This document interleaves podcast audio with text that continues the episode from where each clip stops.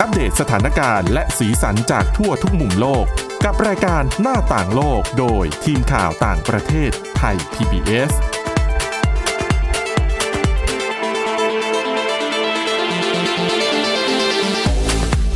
สวัสดีค่ะ ต้อนรับคุณผู้ฟังเข้าสู่รายการหน้าต่างโลกนะคะ มาอัปเดตเรื่องราวทั้งสถานการณ์และสีสันจากทั่วทุกมุมโลก กับทีมข่าวต่างประเทศไทย PBS กันได้เช่นเคยค่ะ ติดตามฟังกันได้ผ่านทางพอดแคสต์ ค้นหาคำว่าหน้าต่างโลกนะคะ ฟังกันได้ทุกที่ทุกเวลามีเรื่องราวที่น่าสนใจมาฝากกันตลอด วันนี้อยู่กันกับคุณทิพย์ตะวันธีรนัยพงษ์และดิฉันวินิษฐาจิตกรีค่ะ สวัสดีค่ะ วันนี้เราอาจจะไม่ค่อยได้เน้นเรื่องของโควิด -19 มากสักเท่าไหร่เนื่องจากเป็นวันสุดท้ายของสัปดาห์ก็เลยพยายามรวมเอาเรื่องราวที่ หลากหลายมาฝากกันค่ะรับวันศุกร์นะคะอะมีเรื่องของเกี่ยวกับความหลากหลายทางเพศอืมความเปลี่ยนแปลงที่กำลังจะเกิดขึ้นในสหรัฐอเมริกา แต่ว่าก่อนจะไปเรื่องที่ค่อนข้างจะจริงจังดิฉันมีงานแบบงานทดลองทางวิทยาศาสตร์อะมาฝากกัน แต่ฟังอย่างนี้แล้วคุณผู้ฟังอย่าเพิ่งเครียด มันฟังแล้วดิฉันประทับใจมากกับ ความคิดริเริ่มสร้างสรรค์ของนักชีววิทยาคนนี้ทำไมคะ ต้องบอกว่าเป็นนักนิเวศวิทยาอ่ามันมีผลงานวิจัยออกมาค่ะ บอกว่า ปลา ปลาก็ติดยาบ้าได้นะเออยาเสพติดเนี่ยนะ ยาบ้าและยาไอซ์เขาใช้คำว่ามันเป็นเมทาเฟตามีนค่ะ ซึ่งเมทาเฟตามีนเนี่ย ถ้าเป็นอยู่ในรูปแบบของผลึกอะไรอย่างเงี้ยมันก็จะคือยาไอซ์ที่เราเห็นในข่าวอะเนาะค่ะ แต่ว่า ในนั้นมันก็มีส่วนประกอบของแอมแอมเฟตามินที่เป็นยาบ้ายาเม็ดเม็ดๆเอาเป็นว่าอะเป็นอยู่ในกลุ่มเนี้ยที่เป็นยาเสพติด ชนิดรุนแรงผิดกฎหมาย แล้วก็ถ้ามนุษย์เรารับเข้าไปในร่างกายก็คือ เสพปุ๊บติดปั๊บอะไรประมาณเนี้ยอืมซึ่งปลาก็เสพก็ติดเช่นด้วยเหนั้มืนอนกัน เนี่ยค่ะ แล้วคือคนเผลอเอาไปละลายในน้ำเหรอหรือยังงไม่เผลอต้นตอเนี่ยจริงๆมันเกิดจากการบริโภคการใช้ยาเสพติดของคนนั่นแหละ ค่ะ แล้วเราก็ขับถ่ายในอ๋ส้อวมแล้วก็ในลอะงไรไปใช่ไหมที่แหล่งน้ำถูกต้อง เพราะว่า คุณผู้ฟังอาจจะเกิดคำถามว่าอะอืมอย่างในต่างประเทศ น้ำน้ำเสียจากครัวเรือน มันก็จะต้องไปผ่านโรงกรองน้ำซะก่อน ก่อนที่จะปล่อยบำบัดสู่แหล่งบำบัดน้ำน้ำอะเสียก่อนแล้วค่อยปล่อยอะถูลกงต้องสู่แหล่เป็งนน้ำธรรมชาติ อืมอืมเป็นโรงบำบัดโอเคดิฉันใช้คำผิด ทีนี้ โรงบำบัดน้ำเสีย เขาไม่ได้มีอุปกรณ์สำหรับกรองสาร เสพติดเหล่านี้อ๋อเขากรองอย่างอื่น เขากรองเขาก็แค่ตะกอนบางทีเขาก็ใส่คลอรีนใส่อะไรอย่างนี้ด้วยอะเขาดิฉันไม่เขากรแน่องใจสารในเรื่องอินทรีของย์กระบวนการอ๋อเขาดึงสารพิษอื่น ๆ ออก แต่เขาไม่ได้ออกแบบมาให้มันมาดึงเมทาเฟตามีนออกไปจากน้ำดังนั้นอ่าน้ำมันที่คือปล่อสายรเคมีที่ที่ใช่ใช่มันอาก็จจะต้องมีอย่างอื่นมา ต้องมีาสิ่งสารเฉพาะที่เอาไว้อืมดักจับหรือกรองอืมซึ่งอันนี้เราก็ไม่มีข้อมูลเหมือนกันค่ะ แต่ดังนั้นน้ำที่ปล่อยออกจากโรงบำบัดน้ำเสียก็เลยมีสารเสพติดปะปนไปด้วย ทีนี้ งานวิจัยนี้เนี่ยนะคะ เขาทำคนที่คิดขึ้นมาเนี่ย เป็นนักนิเวศวิทยาจากมหาวิทยาลัยเช็กอืมในกรุงปรากเนี่ยแหละ ชื่อว่าคุณพาเวลฮอร์กี้ เขาเอาปลาค่ะปลาเท้าสีน้ำตาลนะคะอืม เอามาทดลอง โดย 40 ตัว เอาปลาเท้าสีน้ำตาล 40 ตัวเนี่ย ใส่เข้าไปในบ่อใส่ในไม่แน่ใจว่าเป็นบ่อหรือเป็นตู้ปลาอืมแต่น่าจะต้องเป็นบ่อแหละ ตัวใหญ่อยู่ เสร็จแล้วในน้ำเนี่ย จะมีการปนเปื้อนของเม็ดแอมเฟตามีน แล้วก็ใช่แช่อยู่ในน้ำเนี่ย8สัปดาห์ อู้นานพน้องปลาสมควรเลยนะ40ตัวนี้เขาจะคุ้นเคยอ๋อนี่ฉันนึกว่าถามว่าเมาไหมเมานะแล้วเขาเมายังไงเดี๋ยวจะเล่าให้ฟังอะเดี๋ยวบอกก่อนว่าทดลองยังไงค่ะอยู่อย่างเงี้ยแปดสัปดาห์เขาก็จะคุ้นเคยกับน้ำที่ที่มีเม็ดแอมเฟปตานมีเปื้นอนแล้วใช่ไหมอ่าอืมเสร็จนักวิจัยเขาอยากรู้ว่า อยู่กับน้ำคือปลาหายใจทางเหงือก สารมันก็เข้าไปตลอดอ๋อเขาก็นั่นอยากสิรู้ว่า ถ้าเกิดว่าเปลี่ยนน้ำให้เขาอะปลาจะลงแดงไหม ดิฉันชื่นชม ความจ้างคิดอ่ามมากเลยนะมันจะคือเขาตั้งคำถามว่ามันจะมีอาการถอนยาไหมอ่าอะเขาก็เลยใช้วิธี เอาปลากลุ่มเนี้ย ที่ดิฉันอะขอที่เรียกติดว่าปลาติดยาอ่าปลาก็เอาเขาปลติอะดยาค่ะไปไว้ในบ่อที่มีทางเลือกสองทางอ่าฮะทางหนึ่งคือน้ำที่ปนเปื้อนเมทแอมเฟตามีน กับอีกทางหนึ่งคือน้ำที่สะอาด อะพอปรากฏปรากฏว่า พอเอาปลาที่อืมติดยามาแปดสัปดาห์เนี่ย มาให้เขามีโอกาสเลือกว่าเขาจะไปน้ำน้ำยัทางไหนไงใช่ไหมเขาเลือกไปน้ำที่ปนเปื้อนยาเสพติด โอ้โหอย่างนี้ก็แสดงว่าอะติดแล้วล่ะ ติดยา อืมอาการเมาที่คุณทิพย์ตะวันสงสัยเออเขาพบว่าปลามีพฤติกรรมที่ตื่นตัวน้อยลง เฉยเหรอ ใช่ ถ้าเทียบกับปลาที่ไม่ติดยา เอ๋แต่ว่าอย่างอาสมมุติดิฉันเฉยลงนึกถึงยาบ้าจะทำให้คน alert ไหมอันนี้ที่ฉันก็สงสัยเหมือนกันตอนอ่าน แต่ไม่แน่ใจ แต่อย่างว่าโครงสร้างสมองเขากับเรามันไม่เหมือนกันไงระบบประสาทอะไรต่าง ๆ ถูกไหมอืมเป็นไปได้ คืออย่างในกรณีของปลาเท้าสีน้ำตาลเนี่ย ที่ที่ได้สัมผัสกับน้ำที่ที่มีเมทา m เฟตามีน คือตัวยาเนี่ยค่ะ มันจะไปค้างอยู่ในสมองของปลาเนี่ยสิบวันโอ้โหลังจากที่เขาได้รับยา อันนี้เขาใช้วิธีคือต้องบอกว่าอะก็ต้องการุญยฆาต แล้วก็ผ่าเอาสมองมา เอาเนื้อเยื่อสมองอะมาวิเคราะห์ดูถึงได้รู้ว่าเป็นอย่างนี้อ๋อซึ่งจริง ๆ ปลาก็ถือว่าเป็นสัตว์ที่เรียกว่าเซนซิทีฟกับค่ะการปนเปื้อนต่างๆ ในน้ำอยู่แล้ว ตั้งแต่อ๋อเขาบอกว่าไล่ตั้งแต่แอลกอฮอล์เลยนะอืมไปจนถึงแบบโคเคน หรือว่าโดปามีนอะไรอย่างเงี้ย คือ สารต่างๆ ที่มีผลกับโดปามีนในสมองอะ่ะ ก็คือจะมีลักษณะ คือปลาจะเจอเอฟเฟกต์เหมือนที่คนเจอได้เลย แล้วอย่างเงี้ยทำไมเขาไม่ลองแบบทดลองเอาปลาที่ติดยาทั้งหมดไปใส่ อยู่ในน้ำสะอาด โดยที่ไม่ต้องให้ปลาเลือกแต่ว่า เอาไปลองๆใส่แล้วไว้เลยอะนั่นแหละ ลองแล้ว ตายมะ ก็ถึงได้รู้ว่าเขาไม่ได้บอกอะว่าแต่ว่าดิฉันเข้าใจว่า เอาไปวัด ปริมาณยาทีหลังเนี่ยก็ไม่มีนะ เพราะว่ามันอยู่ได้แค่สิบวันในสมองเอามันก็ไงหายไป แล้วมันก็คือออ่าเขาก็รับน้ำเข้าไปใหม่มันก็จาง ก็เหมือนจริงๆกับเราหยุดไงยาแหละ ถูกอืมถ้าเกิดมนุษย์เราติดยาแล้วหยุดสาร ถ้าเกิดว่าเรียกว่าอะไร จิตใจเข้มแข็งมากพอที่จะไม่ไป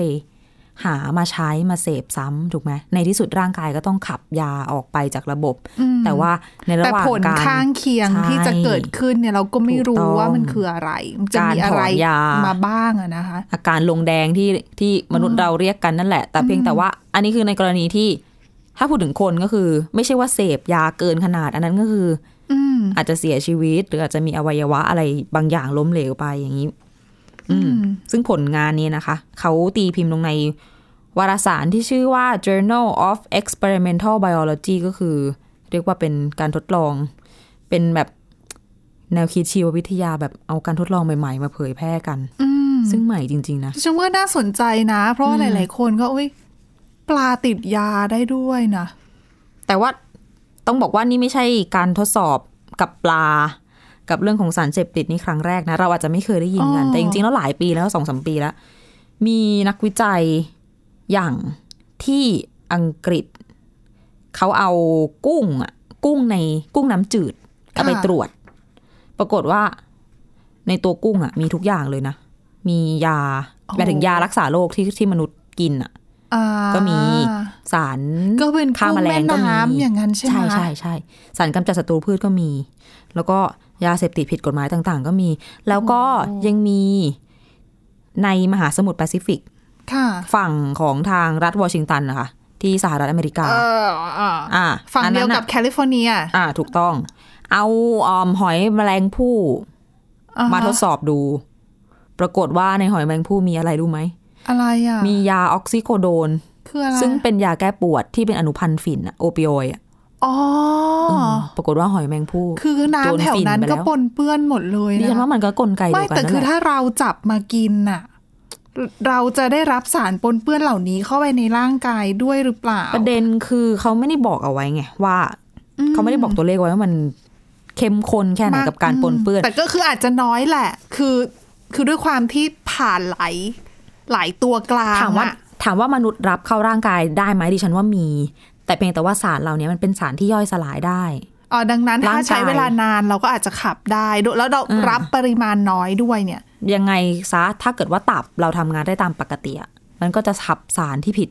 สารแปลกปลอมออกไปอยู่แล้ว มันไม่ใช่สารที่จะตกค้างในร่างกายเหมือนกับแบบสารก่อมะเร็งอะไรเงี้ยอืนะมนี่ก็เป็นอีกหนึ่งปัญหาสำคัญเลยนะ การปนเปื้อนสารเคมีสารเสพติดเหล่านี้คือก่อนหน้านี้เราก็ไปจับตามองในเรื่องของสัตว์ทะเลที่มีไมโครพลาสติก กินเข้าไปแล้ว กินสัตว์ทะเลที่อาจจะมีไมโครพลาสติกอยู่ในนั้น เข้าไปจะเป็นอะไรหรือเปล่าแต่ไม่เหมือนกันไงไมโครพลาสติกเนี่ย มันย่อยสลายไม่ได้ ตับเติบมันเอาออกมาไม่ได้อะใช่ใช่อะก็ต้องคอยติดตามกันดูนะ เป็นเรื่องของสุขภาพด้วยแหละ สุขภาพสัตว์ แล้วก็ลามมาถึงสุขภาพตัวเราใช่ด้วยค่ะต่อหนึ่งนะคะอะและอีกเรื่องหนึ่งอย่างที่เกริ่นกันไว้ เรื่องของ ยูเครไม่ใช่ยูเครนดิฉันพูดผิดเรื่องนี้ในสหรัฐอเมริกาค่ะค่ะเออเป็นเรื่องของการสนับสนุนแล้วก็ส่งเสริมความหลากหลายทางเพศ คือต้องบอกแบบนี้ก่อนว่าโจไบเดนประธานาธิบดีคนใหม่ของสหรัฐอเมริกาที่รับตำแหน่งตั้งแต่ต้นปีมาเนี่ยเขาก็ประกาศเอาไว้อยู่แล้วนะคะ ว่ารัฐบาลของเขาเนี่ยจะให้การสนับสนุนเรื่องของ ความหลากหลายทางเพศ กลุ่มค่ะ LGBTQ ทั้งหลายอะนะคะ จนเมื่อเดือนที่แล้วเนี่ยอาไบเดนก็มีการประกาศแต่งตั้งผู้แทนพิเศษนะ ที่จะทำหน้าที่ในการส่งเสริมสิทธิมนุษยชนของกลุ่มผู้มีความหลากหลายทางเพศทั่วโลกอืมคือพยายามผลักดันนอกจากนอกบ้านแล้วในบ้านเองก็ทำด้วยเช่นเดียวกันนะคะสหรัฐอเมริกาเขาออกมาประกาศ กระทรวงการต่างประเทศนั่นแหละเขาออกมาบอกว่า ตอนนี้สหรัฐนะคะมีแผนจะอนุญาตให้มีการระบุคือในหนังสือเดินทางปกติเนี่ย จะมีการระบุเพศถูกไหมอืมหนังสือเดินทางเป็นเอกสารที่กระทรวงการต่างประเทศแต่ละประเทศเนี่ยเป็นคนออกค่ะในนั้นมีระบุเพศของผู้ถือพาสปอร์ต เป็น male เป็น female เอ่อผู้ชายหรือผู้หญิง แต่ที่สหรัฐอเมริกาเขาประกาศแผนใหม่มาว่าจะมีเพศทางเลือกที่สาม คือจะมีเพศที่สามให้เลือกด้วยค่ะ คือเราเนี่ยสามารถเลือกได้คือเขาบอกว่าวิธีในการที่จะขอเลือกเนี่ย คือเราจะต้องไปขอ เอ่อขออภัยค่ะ คือเขาบอกเขาเปลี่ยนระบบด้วยว่า คือก่อนหน้าเนี้ยมีเพศชายกับเพศหญิงใช่ไหมอืมคนที่จะคือถ้าเราเกิดมาด้วยเพศ อะไร เราก็จะเป็นระบุเพศนั้นเลย แต่ว่าถ้าเราเราอยากจะเปลี่ยนเพศ เราต้องทำยังไงอะแต่เดี๋ยวมีรายละเอียดต่อนะคะอะอยากรู้ว่าต้องเออทำยังไงติดตามฟังกันต่อในช่วงหน้านะคะพักกันสักครู่ค่ะ หน้าต่างโลกโดยทีมข่าวต่างประเทศไทย PBS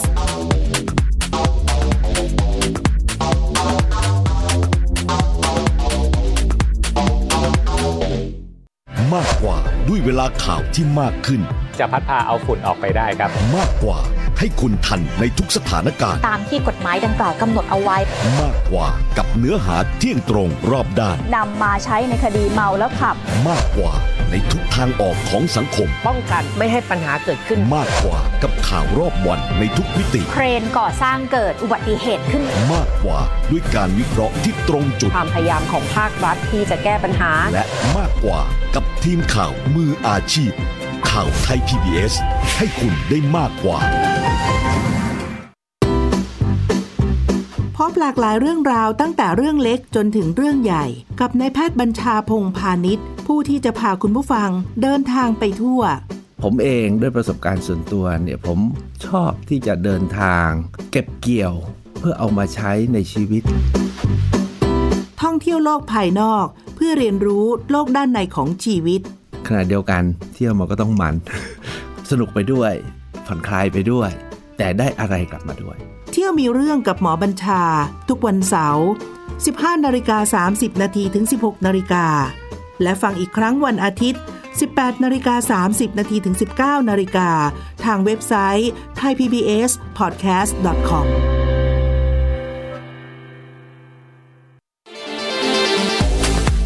หน้าต่างโลกโดยทีมข่าวต่างประเทศไทย PBS ต้อนรับคุณผู้ฟังกลับเข้าสู่ช่วงที่ 2 ของรายการหน้าต่างโลกนะคะ คุยค้างกันไว้ถึงเรื่องของการเปลี่ยน คำจำกัดความเกี่ยวกับเพศของผู้ถือพาสปอร์ตค่ะซึ่งในสหรัฐอเมริกา ในสหรัฐอเมริกาเนี่ยเดิมนะคะ ระเบียบเดิมก็คือมีแค่เพศชายกับเพศหญิงนะคะ แล้วในการที่ถ้าสมมติอดิฉันเกิดมาด้วยเพศหญิงอืมแต่ว่าตอนดิฉันไปทำพาสปอร์ตดิฉันไม่อยากให้มีเพศหญิงอะ่ะอะดิฉันจะทำยังไง ดิฉันอยากจะเป็นเพศชายอืมเขาบอกว่าทำได้นะคะ ในสหรัฐคือ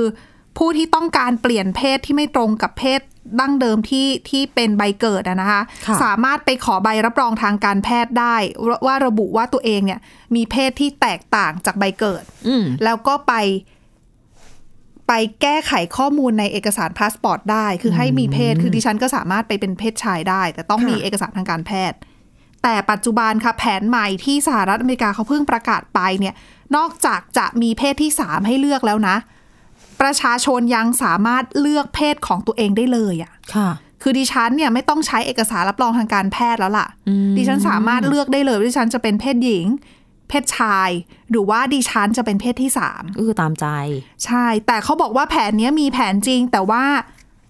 อาจจะใช้เวลาเล็กน้อยนะ ในเรื่องของการปรับแก้กฎหมายในเรื่องการเตรียมเอกสารต่างๆไม่เตรียมรู้ข้มัอนจะมูล คือไม่ใช่ว่า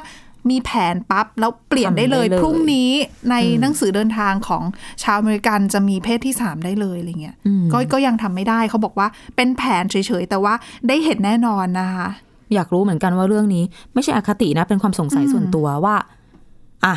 มันจะเกี่ยวเกี่ยวข้องอะไรไหมกับการแบบปลอมตัวเปลี่ยนอัตลักษณ์ข้อมูลตัวเอง เผื่อแบบผู้ก่อการร้าย ดิฉันว่าแต่ว่ามัมันก็อาจจะในแง่ของความมั่นคงก็อาจจะมีผล แต่ว่าเชื่อว่าปัจจุบันนะเทคโนโลยีไป ไปไกลแล้วนะดิฉันว่าสิ่งที่อยู่บนกระดาษก็อาจจะ อืมใช่ไหมคือมันก็ไม่ได้สำคัญขนาดนั้น เพราะว่าสหรัฐอเมริกาถึงเราจะเห็นว่ามีความก้าวหน้าขนาดนี้เนี่ย ในเรื่องของการให้สิทธิกับ ผู้ที่มีความหลากหลายทางเพศ แต่ไม่ใช่สหรัฐอเมริกาที่เดียวไงหลายประเทศทั่วโลกตอนนี้ก็มีการใช้แนวคิดในลักษณะเดียวกันเหมือนกันนะคะ คือไม่ได้ยึดติดอยู่แค่เพศชายกับเพศหญิงอืมอย่างที่อินเดีย ปากีสถานแล้วก็เนปาลค่ะ ไม่น่าเชื่อนะคะ เขาบอกว่าในหนังสือเดินทางของสามสัญชาติเนี้ยสามารถระบุได้ว่าเป็น non binary อ๋อคือไม่ใช่เพศชายหรือเพศหญิงอะเป็นสิ่งที่อยู่ตรงข้ามคือ ก็ได้เหมือนกันอะเออ ไม่คิดว่าจะเปิดกว้างขนาดนี้แล้วเร็วกขนาดมกนี้ ใช่ค่ะ รวมไปถึงเนเธอร์แลนด์เขาบอกว่าเพิ่งออกหนังสือเดินทาง ที่เขาบอกว่าเป็น gender neutral อืม อันแรกของประเทศแรกของโลกเมื่อปี 2018 ค่ะ ไม่ต้องระบุอืมเพศแบบเฉพาะทางกันใช่เลยดังนั้นนะคะหลายประเทศก็มีมีแบบนี้คือมีเรื่องของเรื่องของไม่ได้เลือกไม่ได้ระบุในเรื่องของทางเพศเยอะ แต่เดี๋ยวนี้ก็เริ่มเห็นมากขึ้นแล้วนะตามแบบฟอร์มต่างๆในอินเทอร์เน็ตเนาะเลือกจะไม่กรอกก็ย่อมได้ คือเมื่อก่อนนะก็จะมีตัวเลือกแค่แบบชายหญิก็ต้องชายและหญิงเออนายไม่กรอกก็ไม่ได้ด้วยนะ นายนางนางสาว Mister Missis เออเดี๋ยวนี้ก็มีความหลากหลายมากขึ้น กรอกค่ะไม่กรอกก็ได้ หรือว่าจะกรอกเป็นอะไรก็ได้นะคะนะโลกมันก็ก้าวไปอะเนาะเรื่องของค่ะการตรวจสอบเรื่องความปลอดภัยก็สแกนหน้าสแกนม่านตาอะไรกันได้หมดแล้ว ใช่คือถึงแม้ว่ารูปลักษณ์ภายนอกเราจะเปลี่ยนไปก็ เนาะเลนส์ตาจะเปลี่ยนยากนิดนึง อ่านั่นสิคะอะค่ะ ไปถึงเรื่องยังอยู่ที่สหรัฐอเมริกากันต่อ แต่ว่าย้อนไปเหตุที่เกิดเมื่อสองสัปดาห์มาแล้วอืมเป็นเหตุอาคารพักอาศัยนะคะ เป็นคอนโดมิเนียมที่เซิร์ฟไซต์ถล่ม คืออยู่ทางตอนเหนือของไมอามี่ชายหาดไมอามี่ที่โด่งดังนี่แหละอืมตัวคอนโดก็ถ้าคุณผู้ฟังได้เห็นข่าวก็คือตั้งอยู่ริมทะเลเลยนะคะ แล้วถล่มลงมาเมื่อวันที่ 24 มิถุนายน คอนโดเนี้ย ความสูง 12 ชั้น จากภาพถ้าใครได้เห็นภาพเราจะเห็นว่าทั้งตึกอะ่ะมันถล่มลงมาแค่บางส่วนอ่าไม่ได้ถล่มทั้งหมดนะคะถูกต้องแต่ว่าเมื่อต้นสัปดาห์ที่ผ่านมาเนี่ย เขาระเบิดทำลายอาคารส่วนที่เหลือแล้วอ๋อแต่ว่าที่ระเบิดเป็นเพราะว่าเตรียมพร้อมรับมือกับพายุอะนะคะเอลด้วยซ่าแล้วก็เปิดทางให้ให้เจ้าหน้าที่ได้เข้า ค้นหาในพื้นที่ที่เหลือด้วยที่เขาเข้าไม่ได้ เนื่องจากว่าอะก่อนหน้านี้ตอนที่ถล่มวันที่ 24 มิถุนายนเนี่ยค่ะเขาบอกว่าการถล่มของอันเนี้ยที่เดี๋ยวฉันจะมาเล่าให้ฟังคือ รู้สึกว่าน่าสนใจก็คือ เขาเรียกว่าเป็นการถล่มแบบแพนเค้กยังไงอะแปลมาจากภาษาอังกฤษเลยนะเขาเรียกว่า pancake collapse ซึ่งการถล่มแบบแพนเค้กคืออะไร ให้นึกภาพตามแพนเค้กก็คือ ไม่ใช่แพนเค้กบ้านเราที่มีแผ่นเดียวนะแพนเค้กเวลาฝรั่งกินอะ เขาเอาเป็นจะแบบเรียงเป็นชั้นๆ ซ้อนๆ ถูกต้อง นั่นแหละ คือคำนิยามของการถล่มแบบนี้ก็คือ แต่ละชั้นของอาคารน่ะ ถล่มลงมาแบบทั้งชั้น ไม่แยกส่วนอ๋ออ๋อคือปุ๊บเหอนไม่ใช่ว่าดิฉันพยายามจะนึกอะภาพสมมุติว่าตามอาคารถล่มบางส่วนอาจจะเป็นซีกซ้ายอ่าบินเหมือนจะใช้คำว่าเหมือนบินได้ไหมคานรับน้ำหนักฝั่งซ้ายไม่ไหวอ่าก็เลยถล่มฝั่งฝั่งซ้าซ้ายยก็ก็แตกหัแต่กเออออกมาแต่ว่า ฝั่งขวาของชั้นเดียวกันแต่ละชั้นในยูแต่อันเนี้ยไม่ใช่อันนี้คือทั้งชั้นอะก็คือตู้มลงมาแล้วก็ทับทับทับทับมาเป็นกัชั้นลงชั้มานคือจนคือถึงให้นึกว่าชั้ชั้นนล่างสุดหนึ่งเป็นเหมือนแผ่นแพนเค้กอะนะคะใช่แล้วก็เหมือนเวลาเขาเรียกว่าอะไรพังลงมาก็พังเป็นชั้นชั้นชั้นชั้นชั้นชั้นมาซ้อนทับกัน ถูกต้องแล้วผู้เชี่ยวชาญบอกว่าการถล่มชนิดนี้เนี่ย อันตรายมาก เนื่องจากว่าความเป็นแพนเค้กไงลงมาทั้งชั้น มันลงมาทับกันค่ะมันจะไม่ค่อยมีช่องว่างเหลือระหว่างชั้นอ๋อดังนั้นโอกาสที่ถ้าเกิดว่ามีรอดใช่ใครไหมอยู่ตรงนั้น เออ มันก็จะไม่ได้มีช่องว่าง ให้เขาได้แบบขยับตัวหรือว่าคืออยู่ถ้ารอดได้ดิฉันนึกภาพว่าถ้าเป็นแบบฝั่งใดฝั่งหนึ่งของชั้นนั้น พังลงมา มันก็อาจจะมีแบบเสาหรือว่าแผ่นปูนที่มันเอียงกะเท่เร่ที่มีช่องให้คนเนี่ย รอดได้อาจจะบาดเจ็บแหละ แต่ว่ามีโอกาสที่จะมีชีวิตอยู่ได้ เพราะว่าใช้ชีวิตอยู่ตามช่อง แต่อันนี่คือลงมาทับกันเป็นชั้นใช่แล้วก็การถล่มแบบแพนเค้กเนี่ยค่ะ มักจะเกิดขึ้น